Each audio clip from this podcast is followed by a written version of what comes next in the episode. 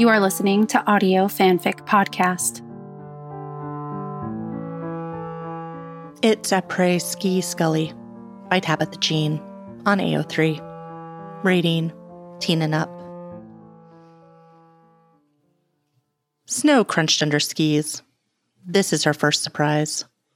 Snow under snow boots creaks like a branch of wood about to snap. But she'd thought skis would be silent.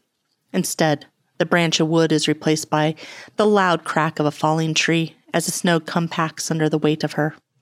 Her teeth hurt, like nails grating down a chalkboard.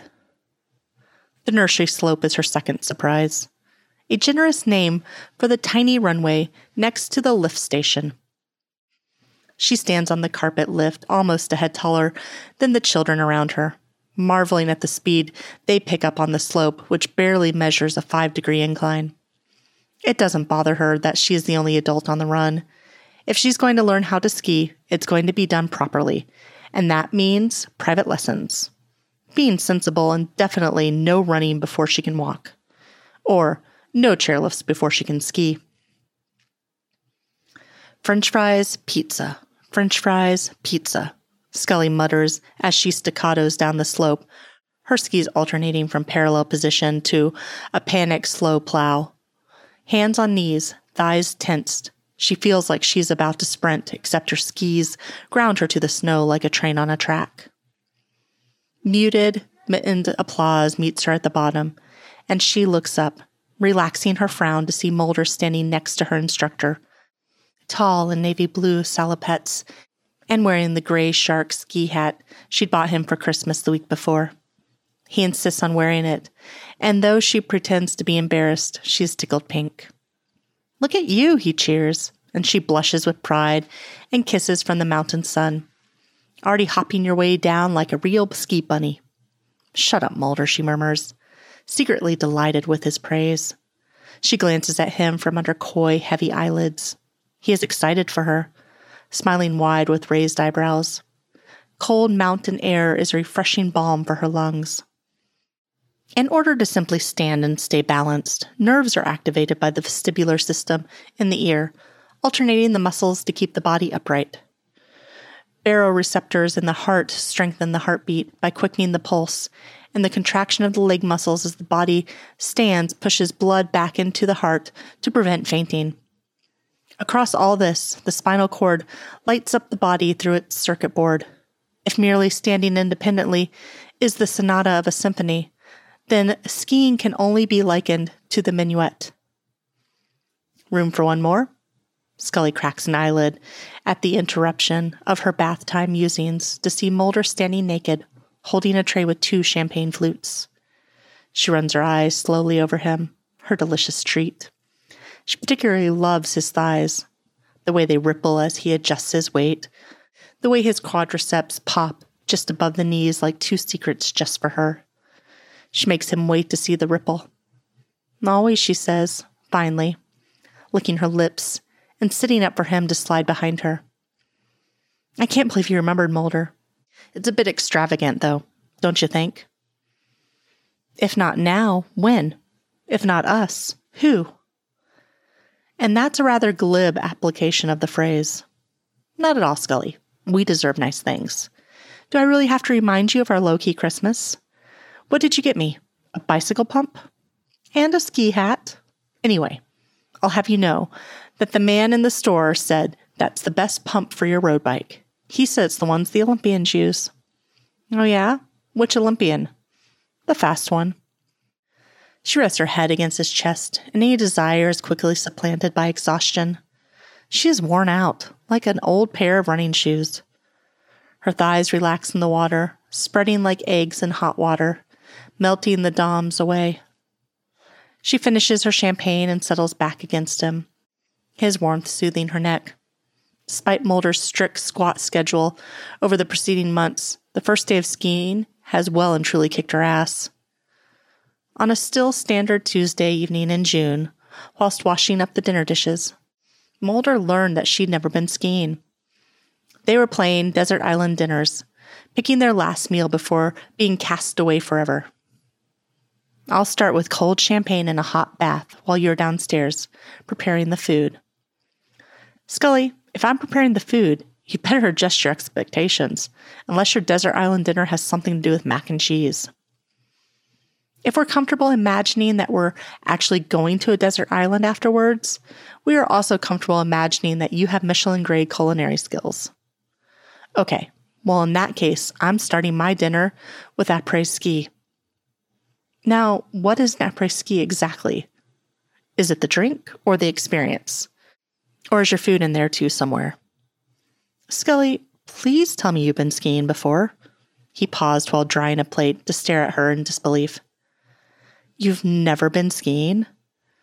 We're coastal people, Mulder, she replied hotly, flicking soap suds in his direction. We didn't need to go skiing. Our San Diego winters weren't bad enough to warrant distraction. But Scully, après ski is more than a drink, more than an experience. It's what you could classify as a lifestyle. He gathered a stack of plates to put away in the cabinet. I'm going to take you. I'm going to book us a trip. We'll go this Christmas. No, New Year. We'll go skiing together. I think it'll be a great way to see in the new year. Scully had deliberately avoided thinking about anything beyond October. She stared through the kitchen window to the field outside, her hands wrinkled and pale in the soapy water. The grass was long, and the sun was singing its final encore before setting, coating everything in a warm orange glow. A flock of birds pierced the sky, their sudden change in direction shaking her out of her reverie. If you say so, she replied. But if après ski is a lifestyle, then it doesn't count for desert island dinners. Someone whispered her name, and she rolled her head up from where it had slipped towards her shoulder. The bathwater is cool, the bubbles all but disappeared. Scully, our room service is here. I'll let them in while you get ready. I fell asleep. Almost immediately. It was impressive. Lightning pain strikes her thighs as she attempts to stand. He reaches for her hands as she steps out. Mulder, I'm so sore. This old dog doesn't like learning new tricks. She feels like Sophia Loren in Arabesque, wrapped in a robe and towel, when she finally emerges from the bathroom. The room has an open fireplace and a pillow menu. Not entirely comfortable with the luxury, she teased Mulder about returning to his natural New England habitat, though now she can't wait to lie her head on her carefully selected pillow. Light-headed and sleepy, she glides to the table and laughs when she sees Mulder's room service order pizza and a mountain of french fries. A miscarriage is not the same as a period, she has learned. A miscarriage is laden with unmet expectations, a violent wound on fresh hope. It drags life and love down into the toilet basin to be carried away with the waste. She met a cruel dual reality of pregnancy, struggling with tender breasts and morning sickness from still raging hormones, whilst at the same time confronting the practicalities of its demise, complete with sore back and cramps. She knew the odds of a live birth at her age and the odds of an uncomplicated live birth. However, she was still unprepared, winded at the shock, devastated at her powerlessness, stupid for having believed that this time there might have been a different outcome. He found her one night on the bathroom floor, hands over her face, crying. I can't do anything, Mulder, she sobbed, indulging herself for once in histrionics, all hiccups and sharp gulps like a child. She fussed with a dry washcloth, threading it over and under her fingers. Tears traced their way down to her jawline, but she didn't want to interrupt the pattern of the washcloth, so they landed heavy and wet on her chest. Mulder was silent in the doorway. She thought she would scream if she looked at him, so she focused on the washcloth. I can't grow a baby, but I can grow cancer like a champion. Then I can grow a baby, but not without alien DNA. I still don't even know what that means. Why? She wiped her eyes and faced him with cold, despairing eyes. And then I can grow another baby. And now I can't. Grief is usually a solitary act for both Mulder and Scully. He runs, exercising his pain on the tarmac as he clocks up his mileage. She hides in the study under the guise of working, while scouring the internet for message boards on failed pregnancy. That night, he sat next to her, without touching, keeping vigil while she grieved. New Year's Eve is the night for true après ski experience, Mulder promises. It starts with hot chocolate on the slopes after their day of skiing, followed by mulled wine in front of the fireplace at the hotel bar. They dine at a restaurant with the perfect vantage point for the 8 p.m. fireworks. And because of a two session service that night, find themselves wandering up Main Street by 8:45 p.m. Tired children on the shoulders of patient parents. Young revelers exude excitement as their night stretches before them like a tasting menu. Faces shine silver from the Christmas lights on every street lamp. The sweet smell of roasted chestnuts wafts through the crowd. Scully is soft with food and wine, her cheeks rosy from the sun, and she smiles at children wearing novelty flashing 2019 glasses. The joy of the night is contagious. An Irish pub blasts All I Want for Christmas by Mariah Carey, and Scully taps her finger against Mulder's hand to the rhythm. Not one to buy into the commercialism of a major holiday, she is a sucker for Christmas songs, their tunes as familiar and comforting as nursery rhymes. This year, after she heard Wham playing in Target, she sent Mulder into the attic for the decorations on the Tuesday following Thanksgiving. Let's go in, Scully, he says suddenly. It's too early to go back and you need to end up in some dive bar to get the proper après ski experience. There are shots at Mulder's insistence, three of them in total. Three tequila shots in a busy pub in Vermont with low lighting and wooden beams on New Year's Eve. Her nose and lips are numb. They find a spot at the bar, and for the first time in 20 years, Scully is excited at the prospect of a night out. It is both young and unwritten. All they have to do is keep saying yes, this is an unexpected New Year's Eve surprise, and she surrenders to it willingly. Blondie's call me lures her to the dance floor. She walks on marshmallow legs, dragging Mulder onto the dance floor. Sweat hangs like a mist over the crowd. She bumps into other dancers, solid as tree trunks, using them as leverage to forge deeper into the crowd. They carve out their own little circle, their own tiny forest glade. All she sees are the shadows of his eyes, under the frenetic dance floor lights. All she feels are his hands on her waist, his hot breath against her forehead, and the beat of the music rumbling under her feet. She is 14 at a school dance, awkward in her first strapless dress, shoulders hunched over the hint of cleavage. She is 19 and drinking whiskey neat from a bottle by the wear, dancing in front of a bonfire with her friends. She shakes her head in time with the music, and when her hair hits her cheeks, she imagines it's made of colorful streamers like the ones hanging down from her bicycle handlebars as a kid. She is as delicate as tulle, floating under the rainbow lights. This is your song, Mulder, she squeals as the opening chords of Don't Stop Believin' chime. She holds her palms up and gawps at him, incredulous. Your song, Don't Stop Believin'. Come on, this was written for you. He smiles indulgently, takes her hand and twirls her, then holds her close in a loose, lazy waltz. Madonna sings about being in deep trouble, and Scully remembers the impact of this song during her final year of college, realizing for the first time she could stand up to her father. Her layers have been peeled on the dance floor, and now she's suddenly 22 again, singing and dancing with abandon. Alcohol runs like lasers through her veins. Her hair sticks to her forehead, her armpits damp under her turtleneck. Her heart beats with the song, she feels alive, giggling at the lyric, I'm keeping my baby. She pulls Mulder's head urgently close so that her lips brush his ear when she speaks. This is my song, Mulder, she declares loudly, with inebriated significance. He tries to pull away, but she holds him tight. She has more. No, listen. This song taught me to say no to all the old men, because they're always old men, aren't they? You know, I always thought if I was in that position, I'd say to them, no, fuck off. I'm keeping my baby. I'm keeping my baby. She wiggles again, releasing him to twirl once more, carefree under the snowflake of the glitter ball. What happened with William has become a landmark in a life, an important fork in the road, but one from which she no longer hides. Her therapist helped her reframe the events after meeting Jackson at the start of the year. She made a decision, there were consequences, and she has finally accepted enough responsibility to work towards peace, knowing that from time to time, the pain will still crash upon her in unexpected waves. She can sense him. She knows he's safe somewhere. It's like talking to someone through a thick pane of glass. You can read their emotions a little, but the details are lost.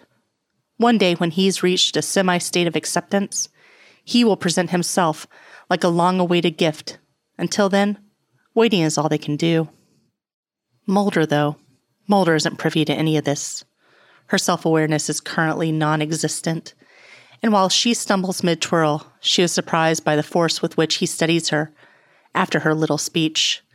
He leads her off the dance floor to the coat room. Where are we going? she asks, as they tumble out of the bar, coats, gloves, and hats snowballing between them. I just need to get out of here, he says quietly. Crowds, you know. Yeah, I do know. Their padded hands automatically reach for each other as they walk carefully down the street. By unspoken agreement, they decide to walk back to the hotel. It's 11, Scully realizes with a shock. They've only been in that bar for two hours. It feels like it should be 5 a.m. already. Her cheeks sting in the cold, and the darkness of the night clears some of the fuzz in her mind. Suddenly, they turn a corner and see an ice angel towering inexplicably in a quiet square, glowing with warm yellow lights. She plays a trumpet to the heavens, and her serious face looks up to the stars. There is no one else around. Oh my God, Scully exclaims, her breath floating up to join the song of the trumpet. She's beautiful, Mulder says. Scully is studying the details of the pleated skirt when Mulder speaks again. I know this isn't the new year that either of us had wanted, but I hope it's enough. I hope you're okay. Is she okay? She thinks about it every day. How old it would be, pictures the specific ways in which her days would be different sleepless nights, tummy time, maternity leave. They had both imagined a Christmas full of noise, of plastic toys, which they would pretend to hate but would secretly look forward to playing with, of stepping over mountains of discarded wrapping paper to heat up a bottle. That they're here in Vermont feels like a dream, like she might wake up and find herself in another Christmas. Mulder, I'm okay. You're right. It's not what we had hoped for, not by a long shot. But at the very least, I'm okay. Okay is accurate. Not amazing, not wonderful, but getting by. She puts her hand on her stomach, thinking of the dark space in her lower abdomen. She pictures it to be like the stable before Holy Mary arrived. The tightness of her grief starts to swirl in her chest, and she inhales deeply to squash it. He lifts her hand from her stomach and holds it, and she wants to cry that he knows this about her. How about you? How are you? I just wanted a chance to do it all. His voice is low, so she steps closer to hear. I didn't do it last time. I wanted to be there, to be the dad. The space in her chest pangs, her ribs a tuning fork vibrating into her emptiness. She aches for him. To have the scans, to feel the kicks, to see the weird moment when the elbow pokes and drags itself across the lining of her tummy. For him to bring their child to her in the middle of the night, all three of them sleepy, heavy, hungry, for their little family to step into the uncharted waters of toddlerhood together. Me too. I wanted it so much. Her words are loose, pliable like warm candle wax, and tears sit uninvited in her eyes. He hugs her, and the nylon of his jacket scratches her face. She loves the way her head fits by his shoulder joint. She loves him so deeply, so earnestly, it pours out like an overflowing bucket. Her mind swims with words that she needs to articulate in this very moment right now. But you know, Mulder, to have shared a life, to have lived all the details together, that counts for a lot. It's not the holiday season we planned back in spring. But you and I, we're healthy. Neither of us died. We're not sick. You're here, and you've always been here, even when you haven't. And I'm here. I can't believe it. I'm so grateful. I'm so grateful. She turns to face him, and her head spins with a sudden movement. She steadies herself with both palms on his chest. I'm so drunk. His belly laugh echoes around the square, and Scully suddenly worries it'll topple the sculpture. He has sad eyes, but she sees a flash of levity and wants to dive into their depths to grasp it. You are, as always, right, Agent Scully, even when three sheets to the wind. She stands on her tiptoes and kisses him, long and forceful. Forty minutes later, they aren't awake to welcome 2019. God damn après ski, Scully mutters to herself from the top of the green slope. God damn 2019. The ski slope is majestic, tree lined and glistening in the sun. The mountain sun sits close to the summit, so unlike the stark, relentless hunter which stalks them in Antarctica. Unfortunately, Scully can't appreciate this, as each blink drags razors across her eyes, and the dull ache behind her eyes has transformed into a marching band. Thank God Mulder had the foresight to leave this day free of ski lessons. She remembers little of the evening after their second shot, which, after the wine with dinner, had toppled her over the edge, and even less after the third. She remembers music pulsing through her core, remembers feeling pretty as she moved with it, kissing Mulder by an ice sculpture. She remembers love. Okay, dancing queen, let's go. Mulder grins as he starts his descent. She sighs and pushes off the top of the slope. This is her first green run, her first proper run with a chairlift and everything. There's a sense of inevitability as she reaches the bottom. Skiing is the only way down, but she can't quite believe that she can do it. She talks to herself as her legs move from parallel into the snow plow as she takes her first turn. Okay, now we go back to french fries. That's it. Take another slice of pizza for this turn. The piste is gradual but long. Scully follows Mulder, traverses widely with long, swooping turns as she moves into the third turn. She feels the smooth free fall of the skis crossing, and she tumbles, sliding two meters down the slope, leaving one lonely ski above her. Snow fills her gloves and her neckline. Her palms are wet and cold, and her hip hurts from the impact. Her head is pounding. She bites her lip until it hurts too. Scully. Mulder sidesteps up the hill to meet her. Are you okay? Are you hurt? Only my pride, she mumbles, looking back up the slope. Mulder continues past her to collect her ski. She leans on his shoulder while he knocks the snow off her boot and clicks it into the binding. Are you sure you're okay? I'm fine. Goddamn hangover, snap out of it. I just needed a head start. She pushes away from him, exhilarated that she's now leading the way. She picks up speed, daring herself not to use the snowplow until the next turn. Pizza, pizza, pizza, and fries, she chants as she successfully straightens her skis. Mulder hasn't overtaken her.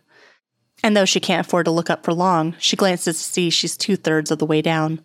Stray hair whips around her chin with the wind as she accelerates. Every bump, every gradient shift ricochets through her. She expects to take off and soar over the treetops. She is both grounded and in flight. Peripheral noise falls away. The noise of her skis is meditative. This crunching sound she found so off putting only two days earlier, and her breath aligns with the rhythm. She makes another turn before she realizes that she's done it. This is what Mulder enjoys the poetry of the act, the tension between feeling weightless in its physical demands, between being scared that you can't and then doing it anyway. The space in between control and free fall is where Mulder thrives. Scully comes to a controlled stop at the bottom of the piste, as if by merely wishing it so. Catching her breath, she leans into her boots to give her legs a reprieve. Mulder skis beside her, showering her with snow as he stops. Taking off her hat, she runs her fingers through her hair and throws her fist in the air. Holy shit, she shouts, laughing loudly with carefree disbelief. Did you see that? Did you see what I did? That was amazing. I can't believe I did that. She looks back to admire what just happened. The piste looms behind her, steep and long, but conquered. If you like this story and would like to contribute, you can do so by going to our Patreon page at www.patreon.com forward slash audio fanfic pod. As a patron, you are granted early access to one new story of your choosing per month. Thank you for listening, and remember, the stories are out there.